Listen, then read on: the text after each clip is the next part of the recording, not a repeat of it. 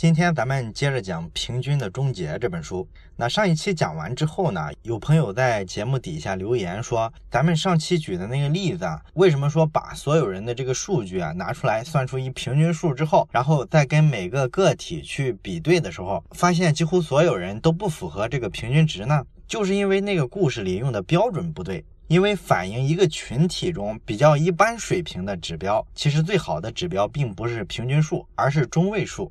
这个呢，在统计学上确实是这样的。咱们之前节目里其实也提过这个意思，就是中位数它确实是一个比平均值更能反映一个群体的一般化特征的这么一个指标。但是呢，我想说的是啥呢？我们讲的这个标准人、平均人，并不是想说平均化、标准化的计算的标准有多不准确。哎，我们换一个更好的标准，比如用中位数，那么这个问题就解决了。我们想讲的道理是什么呢？就是你通过一个群体来认识一个个体，把一个群体的特征呢抽象出来，形成一个虚拟的不存在的标准化的个体。哎，然后你拿这个实际的个体跟这个虚拟的标准化的个体去比对，用他来判断我们每个个体啊，我们是高啊，是低啊，是好啊，是坏呀？我们是想说这种逻辑是错的。我们并不是想说你从群体里面抽象出一个虚拟的标准化的个体的方式怎么样更准确。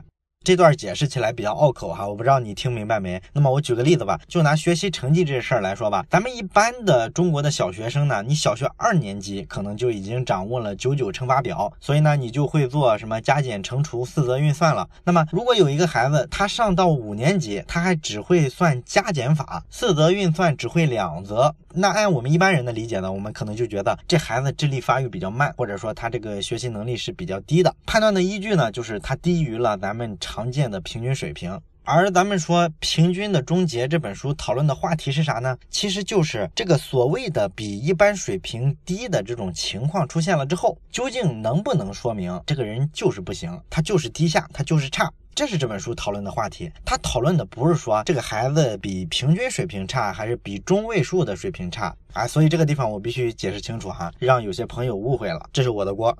那咱们今天这期主要想讲一个什么话题呢？就是我们想看一下人的这个能力，不管是工作能力啊，还是学习的能力，人的这个能力能不能被标准化呢？如果标准化之后有什么问题呢？那这个话题呢，咱们其实生活中经常遇到了，尤其是说咱们公司里啊，经常对每个员工进行这个绩效考核，有一个绩效奖嘛。然后学校里呢，也老给我们各种评奖评优，这种别人对我们的一个标准化的评价，其实我们是经常打交道的，所以大家都不陌生。那咱们老马上书房呢，其实讲了很多类型的书籍。通过这些书籍呢，我们其实研究过很多不同的公司。你比如说谷歌呀、美捷部啊之类的。咱们讲这些公司的时候，咱们都能感觉到这些公司呢，企业文化做的特别好，尤其是招聘上，它能够做到呢，总是能招到那些特别有闯劲儿、特别有创意的那帮特别牛的员工。那这帮人一块儿工作之后，你就发现他往往特别的释放个性，没有那么多传统行业里的条条框框去约束他们。但是比较遗憾的就是。呃咱们讲的这些公司啊，在全世界的所有公司里来说啊，都算是凤毛麟角的。也就是说呢，绝大多数的公司，哎，哪怕是所谓的世界五百强的著名的品牌，他们的管理方式，他们用人的方式，其实都是符合咱们上一期讲的叫泰勒主义啊。也就是说呢，管理上非常机械，气氛呢往往非常压抑，浑身上下都是大机构病。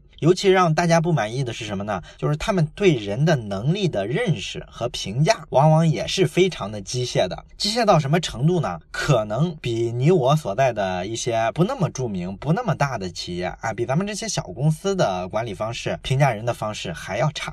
可能你会觉得不可思议哈，大公司不应该都很先进吗？那么咱们举几个例子来看一下吧。你比如说吧，咱们都知道四大会计师事务所，其中之一叫德勤。这个德勤旗下呢，它就有一个德勤咨询公司，就是他们这个集团里面专门负责咨询这块业务的。那么这家德勤咨询公司呢，它在二零零二年的时候啊，曾经干过一件事儿，他们根据员工在这一年的工作表现，对六万多名员工进行了一个统一的打分，就做了一套打分的体系嘛。打完分之后，给这些人做了一个排名，就跟咱小学里期末考试成绩排名是一样的。六万多人的排名，你可以想想多壮观，对吧？那根据这个排名呢，这个公司在年终总结的时候，就给每一个员工呢评价了一个分数。这个分数呢是从一分到五分，在这个区间里面评分。也就是说呢，你作为这个公司的一个员工啊，你在这个公司呢忙前忙后，忙活了一整年，年终换来的公司对你的评价是什么呢？就是一个从一到五的一个阿拉伯数字。你想想，如果是你，你什么感受，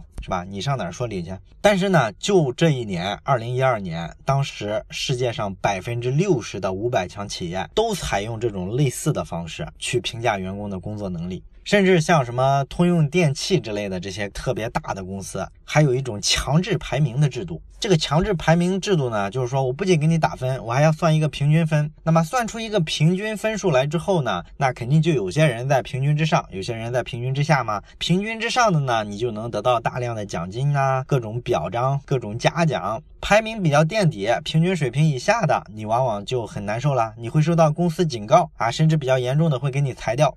这套制度啊，在二零零九年的时候，百分之四十二的大型的公司仍然在使用，其中就包括全球市值前五名的，像微软之类的这些公司，它都在用这个制度。所以你就可以知道，用一个数字或者一个所谓的排名去代表一个员工的工作能力，这事儿啊，几乎全世界都是通用的，都在这么干。而且你这么一比，你会觉得学校里这个应试教育啊，其实也没那么可恨了，对吧？还有更差的呢。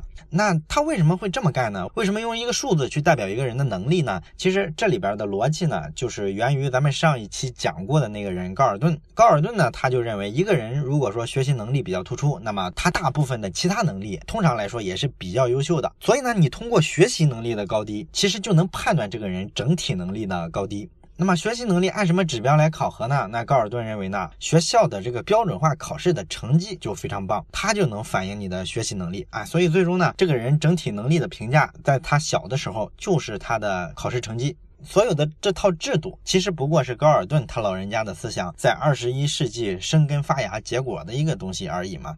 那么咱们其实从这个感官上会觉得，你用一个数字或者一个分数来评价我的这个学习能力啊、工作能力啊，我第一反应肯定是不太舒服的，因为我会觉得学习能力、工作能力好像说没那么简单吧？你用一个数字就能代替了？但是我们如果仔细一琢磨，我们又觉得其实还是有一定道理的。你不然的话，你怎么评价一个人的能力高低呢？你可不就是跟别别人比较吗？看看你是处于平均水平以上还是以下，你都得通过这种外部比较来判断吗？不然你怎么评价自己能力？难道自己评价自己？那大伙不都觉得自己很牛吗？对吧？所以这就引出一个问题：一个简单的数字究竟能不能反映一个特别复杂的概念？比如说人的能力。其实有时候这种从简单反映复杂的这种逻辑是成立的。你比如说，咱们经常看财经新闻的话，咱们会经常看到一个词叫做道琼斯工业指数。那这个指数呢，它就收录了美国三十家整个在股票市场上最大最知名的这个大公司，它的股票价格啊，用它的股票价格呢，就编织成了这么一个指数。所以呢，好多人就用这个道琼斯工业指数来判断现在这个股票市场啊，整体形势是涨啊，是跌啊，是处于牛市啊，还是处于熊市啊？那你说道琼斯指数这么一个数字，它能不能反映整个股票市场的变化呢？答案是能，而且还是比较准确的。这是一个正面的例子，它去反映一个非常复杂的东西，能反映得出来。究竟什么时候它又反映的不准确呢？这里就有几个窍门了，你要着重去看一下两个东西。第一个东西是什么呢？就是你要去看一下这个数字，这个单一的指标，它反映的这个目标究竟是一个单维度的，还是一个多维度的。打个比方吧，比如说我平常喝热水的时候，我比较喜欢喝比较烫的水啊。一般的人可能喝热水的时候都喜欢把水凉一下，等它变成温水的时候再喝。那我呢，经常的在这个水比较烫的时候就去下嘴喝水。当然这个不太健康了，我现在也不这么干了。但是我之前经常这么喝之后，我就锻炼出来了一个能力，就是我对这个热水温度的感知会比较清晰。这个事儿我自己拿温度计测过哈。比如说我喝一杯水的时候，我猜它应该是六十五度，那么我拿温度计测一下，这个上下误差不会超过五度，基本能建立这么一个敏感度。所以呢，我大概通过这件事儿可以得出一个结论，就是我在对热水温度的判断上，我是超过绝大多数人的。如果说把人对热水温度的感知也编织成一个指数，或者说做一个考试的话，那么我的得分应该是会比我周围的绝大多数人要高的。这个分数高，能不能反映我对水温的感知能力就比绝大多数人强呢？肯定是能的，为啥呢？因为水温它就一个维度嘛，对吧？这个温度高就是高，低就是低，所以你从这儿做一个判断，说我比一般人在这个方面的能力要强一些，它就是个准确的结论。对水温的感知，它就是一个维度的事儿，是吧？就是温度高了或者低了，所以你这个结论是非常容易判断的，对不对？但是有些东西就不能这么判断了。你比如说，你说我对红酒的口感的判断能力比你强，哎，你可能就不太信了。因为咱们之前不是讲过《怪诞行为学》那本书吗？那本书里呢，咱们就举过一个例子，咱们说呢，好多科学家通过实验证明，这些所谓的品酒大师，整天说这个红酒口味绵软悠长啊，那个红酒年代的厚重感很足等等，这些评价基本都胡扯。为啥呢？因为科学家通过盲测实验发现，这帮所谓的品酒师经常两次喝同一种酒，但是给出的评价完全不一样，所以就证明口感这事儿其实挺主观的，没有什么高下。那你说为啥酒的这个口感分不出高下来呢？其实非常简单，因为红酒的口感、红酒的味道这个东西啊，其实是由数不清的维度决定的。你比如说，这个红酒里面有酸涩的感觉吧，然后有这个发苦的感觉吧，为什么会有这么多的感觉呢？其实是因为红酒的成分非常复杂，它其实是一种混合物，有好几十种醇类物质、胺类物质组成的。所以呢，这个红酒所谓的味道呢，其实就是这些特别多复杂的成分对你的味觉细胞的各种刺激，这么多维度的刺激共同形成了一个整体的感觉。所以说，你说这个口感是好是坏，你能评价吗？其实非常难评价。所以说呢，各种红酒大赛的时候，那些坐在主席台上的所谓的品酒师的评委，简简单单的给一种红酒打一个分数，你就很不幸福，对不对？你通过一个简单的分数是没法判断红酒的口感这么多维度的一个事情的。同样的道理啊，身高这个东西，它就是个一维的东西。哎，你一米八，我一米七，那你就是比我高。我的身高数据比平均水平低，那就是说明我确实比一般人矮，这个是没有问题的。但是你说身材，它就不一样了。为啥？因为身材的维度就特别多了。你比如说身高啊、体重啊、肩宽啊，然后腿的长度、胳膊手腕的周长等等等等，这些所有的数据都是身材的组成部分，对不对？所以呢，你找一堆人来做一个身材数据的测量，测量完了之后，把各个部位的平均的数据算出一平均分来，然后就说，哎，所有位置都达到这个指标的，就是一标准身材。你只要比这分数低，你就是身材不行；你要能达到这个分数啊，这就是好身材。才你说这样得出结论来能准吗？肯定不准，对不对？维度太多了，你用一单纯的数字是无法把它全部包容进来的。那么能力这个东西不也一样吗？我每年工作完了，你给我打一个三分、三点五、五分，就代表我能力高了，代表我能力低了？这肯定是不科学的。而且呢，这个单一维度去评价人的能力啊，你可能会造成很多严重的损失。最经典的一个例子呢，就发生在 NBA 的赛场上。咱们知道，美国的 NBA 其实有一支球队历史特别悠久，叫做纽约尼克斯。那这支球队呢，当时零三年的时候啊，就找了一个新的总经理啊。这个人是谁呢？是以赛亚·托马斯。看球的都知道，对吧？这个人外号是微笑刺客。八十年代的时候啊，打球特别厉害。乔丹早期的时候就被他打得挺惨。那么这个人呢，去纽约当了总经理之后呢，按理说打球这么厉害，应该很懂球啊。但是不知道为啥。他干了一件挺搞笑的事儿，就是他去给这个球队选球员的时候啊，用了一个特别简单的标准。啊，什么标准呢？他觉得呢，篮球比赛最终谁能赢球，你得分比对手多，不就能赢球吗？所以呢，他就做了个特别简单粗暴的决定，他就看看联盟里啊那些得分高手，哎，哪些人我能给他交易过来，我就尽量的去把他交易过来。这样呢，他凑齐了五个首发球员，这五个运动员加起来的得分是整个联赛里面最多的。他觉得这个球队可能就能超级无敌了。结果就是这支球队啊特别惨，连续好多年都打不进。季后赛，这个以赛亚·托马斯就被纽约尼克斯给炒了，下课了。这个道理也非常简单，对吧？因为你评价一个人打篮球的能力高还是低，其实就是一个非常复杂的评判的维度。这个人打篮球好，有可能意味着他得分很好，但是也有可能意味着他特别能抢篮板，或者说他传球特别好，或者说他防守特别积极，等等等等。你有很多维度的。实际上，咱们不管是篮球还是足球，咱们看这些打得比较好的球队，通常来说呢，他都不会是每个人都特别擅长得分。这些强队有一个共同的特点，就是他所有的球员他的能力都是互补的。比如说，有人特别擅长防守，有人呢特别擅长抢篮板球，有人呢就特别擅长远射，有些人呢可能特别擅长传球。它是一个有机结合的状况。你如果说拿一个单一的指标去评价一个人的篮球能力，哎，最终的结果呢，就像纽约尼克斯这样。所以说呢，咱们从刚才讲的这么多例子里可以看出来，当你想用一个简单的标准、一个简单的数字去衡量一个东西的时候，你要去看这个被你评价、被你衡量的目标，它到底是一维的还是多维的。如果是一维的，那么你用一个简单的标准、简单的数字是有可能客观的做一个评价的。但是如果这个被你评价的目标是一个多维的，那么你要小心了，它有可能不准，而且甚至可能给你造成一些损失。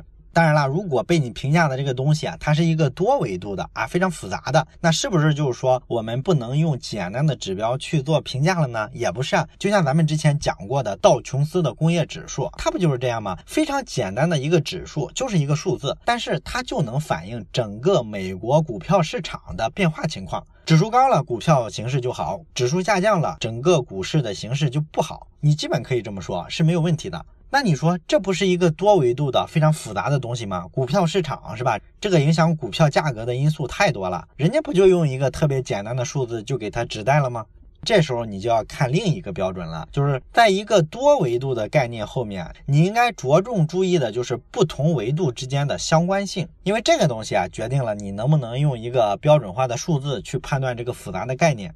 其实呢，在科学上呢，经常用相关性来表示两个变量之间的联系，一般呢会用零到一之间的一个小数来表示啊，比如说吧，相关性大于零点八，那么科学上通常就认为这两件事儿之间有强相关。强相关的意思呢，就是一件事儿发生了，通常另一件事儿也会发生，甚至有时候呢，你都能通过一些其他的证据证明这两件事儿是有因果关系的，一件事儿可能是另一件事儿引起的。那么相关性系数如果说低于零点四，那么一般来说这就叫弱相关了。这时候一般就可以下一个结论，这两个变量之间呢是关联非常低的。你比如说吧，有人研究过人身体上的各个部位，把人的这个身体呢划分成九十七个部位，然后去研究了一下这九十七个部位啊相互之间有没有相互关联的关系。结果发现呢，人身上的绝大多数的部位相关性系数都在零点一以下。也就是说呢，胳膊的长度并不会影响你的腿的长度，或者说呢，你的肩宽并不会影响你体重的数据等等等等。所以说呢，这个发现证明了啥呢？就是就算你算出一个人他身体的各个部位的平均数据，然后呢，你把所有的各个部位的平均数据汇总起来，汇总出一个所谓的标准身材来，然后你说这个就代表了平均，这肯定是不靠谱的。为啥呢？因为他胳膊的长度符合了这个平均数，不会让他的体重也符合这个平均数，这两件事是没有关联的。人体的各个部位生长是非常随机的，所以你要求一个人的所有的身体部位都符合平均值，这种标准人就是不存在的。即便偶尔有一个人，他就真碰巧了，每一个部位呢都符合你列出来的这个标准人的身材，那也不过就是凑巧而已嘛。这种标准人绝不代表说一般人就会成为这个样子。所以你不管用中位数还是用平均数去看，其实结果都是一样的。出来一个标准人，他就是没有任何意义的。那类似的例子还有一个跟大家生活比较近的，就是我们生活中经常会干一件事儿，就是上网可能会做一套题，去测一下我们的这个智商 IQ。智力这个东西啊，其实也是有很多维度的。你比如说，除了咱们理解的，你做数学题的能力啊，你的逻辑推演能力啊等等，还有一些我们不太常理解为智力的东西，实际上也是智力的一部分。你比如说，你对音乐的理解能力。啊，有些人唱歌跑调，就是他对这个音乐的节奏，所谓的乐感比较差。你说他是不是智力的一部分呢？肯定算呀。再比如说你艺术上的所谓的这种灵性，它是不是智力的一部分？也得算，对不对？咱们一般会觉得一个人通过智力测试题，比如说测出来他智商是一百三十四，那么另一个人呢是一百零五，咱们就会觉得呢这个得分高就代表你比别人聪明，这是用一个简单的数字来评价一个人的这个能力了。但是它靠不靠谱呢？肯定是不靠谱的。咱们现在网上做的比较多的那个智力测试题啊，一般来说做的都是那一套叫韦氏成人智力表。这个智力表呢，它的测试逻辑是啥呢？就是它把智力啊分成一个一个的模块，一般来说有十来个模块，每个模块呢考察你的不同的能力啊。比如说吧，它会考察你，让你看两个相似的图形，它之间有啥区别，看你的这个区分能力啊。再比如说吧，它会考察一部分的词汇量，也会考察一部分的常识。然后呢，还有一些什么拼图的游戏之类的。另外呢，就是我们常见的、比较熟悉的，比如说会做一些逻辑推理的考察，或者说做一些记忆力的考察等等等等。他把这个智力呢分成这些模块、这些维度，去给他设计出一些标准化的试题来，然后给你一个分数。最后所有的分数汇总就是一个总的分数。但是这样肯定是不准确的。比如说你做完这个测试题得了一百二十五分，那我也得了一百二十五分，你说咱俩的智力它能一样吗？肯定是不一样的，对吧？因为咱们都讲了，它既然有这么多的选项，那么肯定你某些方面是有长处的，而我某些方面是有我的长处的，咱俩是一般不重叠的嘛。那我思维里面的一些长处，可能正好就是你的弱项，而你思维里面的一些长处呢，可能正好又是我不擅长的。但是呢，你总体一汇总，最后居然得出一数字来，咱俩智力相当。实际生活中呢，我们做的工作也不一样，擅长的事情也不一样。但是就因为他给我们评了一个相同的数字，啊，把咱俩之间画了等号，咱俩是同样聪明的人，你说这个准确吗？它肯定是不准确的，对不对？而且更重要的是什么呢？就是这个智商测试的相关性其实是非常差的。人智力的组成部分啊，比如这个记忆的能力啊、逻辑推演的能力啊、对图形的识别能力啊，等等等等吧。这个好多做研究的人都研究过，这些能力之间的相关性非常低。所以呢，你把它们拼在一块儿啊，硬得出一平均数来，最后汇总成一个智商的分数，有啥意义？其实没有任何意义。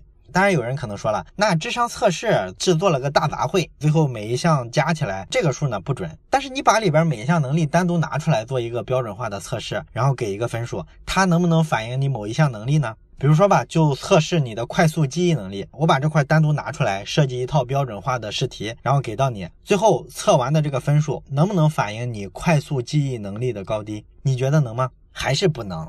为啥呢？因为这种细分啊是没头的。什么意思呢？就比如说你的快速记忆能力吧，其实它是有很多不同的快速记忆能力。比如说有人是擅长记单词的，有人是擅长记图形的。所以你拿一个标准化的测试出来的时候，你可能对某一部分人是有利的这个测试题，但是对另一部分人他就是不利的。他在这个测试环境下，他就是得分非常低的。但是人家可能有他擅长的记忆的形式，所以他还是没法用一个数字来测试人的这个能力嘛。那你可能较真说，那我再细分呗，我就再把这个记忆测试题再给它细分啊，一类题就专门测人的这个记单词的能力，一类题呢专门就测人记图形的能力，这样行不行？还不行，为啥？你还可以继续分呢。你比如说词语有很多分类啊，可能有些人是擅长记中文单词，有些人擅长记英文单词，它还是不一样的，对不对？所以它不在于你能不能把这个考试做的足够细分，只要是一个标准化的考试。想办法用一个分数来概括一个人的能力，而你界定的关于人的能力的各个组成部分，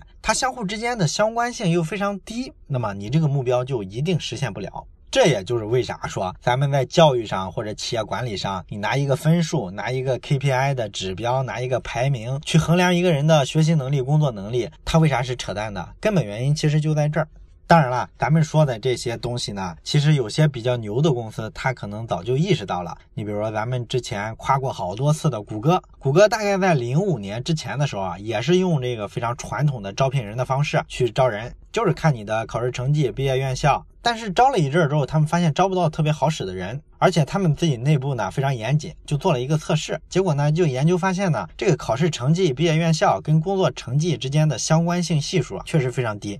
虽然说啊，咱们普通人也明白这个道理，就是招人的时候不要看学历，要看这个人的能力。但是呢，咱们绝大多数人的心里啊，咱们在潜意识层面还认可一个事实，我们会觉得这个学历啊、学习成绩这些东西啊，跟工作能力不是绝对挂钩的。所以，我们应该给低学历的人网开一面啊，也给人家一个机会，这是咱们都认可的一个想法，对吧？但是你仔细琢磨一下这个想法，这个想法背后的假设是什么呢？我们的假设呢，并不是说这个北大清华的人啊，他工作能力就不行。而而是我们觉得呢，一个人的学习成绩，他的学历大致反映了这个人的学习能力啊，包括说自我控制能力、时间管理能力啊等等。考上名校的，通常这几方面能力是比一般的孩子要强的。所以呢，他出了学校要进入社会工作的时候，我们都会觉得呢，这个北大清华的学生呢，他不是每一个人都不错。但是呢，一般说来啊，这个人的能力啊，应该整体不会说特别差，这是咱们都有的一种感觉，对吧？这就反映了啥呢？就是咱们其实潜意识里还是认为这个学习成绩跟你的能力是有一定关联度的。只不过呢，咱们觉得不要太绝对，不该只看学历。但是今天咱们讨论的。呃结论就是这两件事儿其实可能基本是没有关联的。这不是该不该只看学历的问题，是你压根儿就不太需要看学历，因为学历跟能力的相关性系数是非常低的。这件事儿呢，其实在很多公司招人的过程中，他发现了这个缺陷，所以他会怎么弥补呢？就是他除了让你交正常的简历，这简历里面呢就披露你是哪学校毕业的，考试成绩怎么样。除了这些基本的东西之后，他还会问你一些额外的问题，比如说你平常爱好啥呀，得过什么奖呀，有没有参加过大学生创业比赛，有没有参加过大学生的编程比赛，等等等等。他会去做这些，就是说他知道这个学历的东西跟能力是不挂钩的，只不过他没有勇气完全放弃这套东西。而且呢，你说参加什么创业大赛、编程大赛跟能力有没有关系呢？其实也没有关系。这个谷歌也做过研究，他发现这个工作能力跟编程比赛得奖也是非常低的相关性。这个比较反常识啊，我们一般人想不太到。那谷歌呢还研究发现呢，一个人如果来应聘的时候，只要他离开学校已经超过三年，那么这时候你其实不需要过问他任何成绩啊，任何考试的分数，因为在他工作三年之后呢，他脱离学校已经很久了，这时候学校里的任何信息跟他的关联几乎就是零了，你完全不需要了解了。那你可能会问啊，这个问题那不就无解了吗？我应该怎么找到一个合适的人，找到一个能力不错的人呢？没有一个简单可执行的标准，岂不是这事儿没法解决了？哎，可以解决，其实也没那么难，只要你把思维模式调整过来就行了。你比如说，印度有一家软件公司叫做卓豪公司，这家卓豪公司呢，大概是做什么的呢？它大概就是做办公软件之类的那些东西，跟微软算是一个竞争对手。那么他刚开始做这家公司的时候，当时是一家小公司，也没啥名气，所以就面面临着一个比较严重的挑战，招不到人。这个很正常嘛，对吧？因为名校生肯定不踩他们嘛，所以他们就在琢磨，我能不能在那些文凭比较差、学历不太行的人里面挑到人才呢？所以他们就干了一件事儿，办了一所学校啊，一所大学。这个学校干嘛的呢？其实就是培养出那些有能力的学生，哎，然后让他们毕业之后成为我卓豪公司的员工，就是这么个目的。那要实现这个目的，这个学校应该怎么办呢？你自然不能按照标准化的这种考试啊、排名的方式，是吧？去办学了。那他怎么去办呢？他是让这些学生呢，按照自身的特点、自身的能力去安排你学习的进度、学习的课程。也就是说，他没有统一的教学大纲，然后也没有年。年级这种东西，把所有人的这个学习的进度啊，做一个统一的规划。一年级学啥，二年级学啥，没有这个概念。他们关心的是啥呢？我要培养出你一个对未来十年的职场有帮助的技能。所以呢，这个技能是一个长远的东西。那么你学的快点儿、慢点儿，其实在眼下来说都不重要，不是一个根本因素。所以呢，学习的进度、学习哪些东西，你自己去考量，自己去安排。然后经过一年的这学习之后呢，每个学生都有机会得到说卓豪公司的这个签约。当然这个不是强制的哈，你也可以毕业之后去别的公司。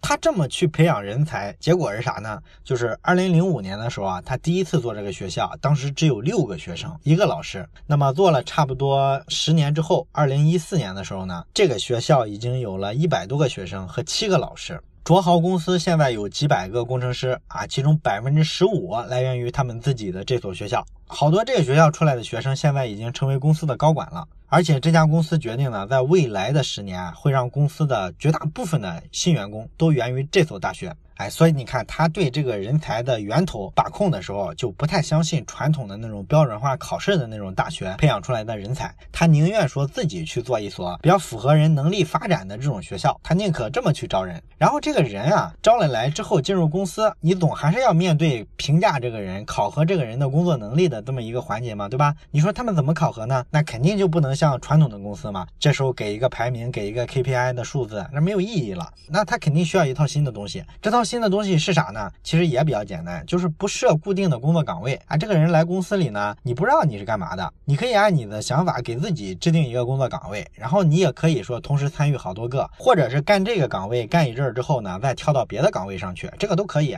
完了之后呢，这家公司没有明确的晋升的途径。这个比较反常识啊，咱们一般的员工进公司，你都要给他画个饼嘛，都要告诉他你好好干，然后会从一个普通员工啊，两年之后成为部门经理啊，然后五年之后成为高管等等等等。哎，这个公司呢就没有给他画这个饼啊，不走这个路子，没有明确的晋升渠道。你进来是干嘛的呢？你就是来探索、开发新东西。我们也不考核你 KPI，也不给你算什么积分，也没有员工排名。你就是来做你喜欢干的有意思的事儿的，所以这个公司它是这么一个用人的逻辑，它绝对不会用一个简单的数字去评价你的能力。只要你还非常开心的在这工作，然后能持续的提供一些有创造力的想法，那么他们就觉得这个人能力就不错，就是公司需要的人，没有什么别的考核，这就是非常松散的一种状态了，对不对？好了，关于人的能力的考量呢，咱们今天就讲到这儿。下一期呢，咱们从人的心理特点，从人的人格上看一下，我们应该杜绝哪些平均主义的思想。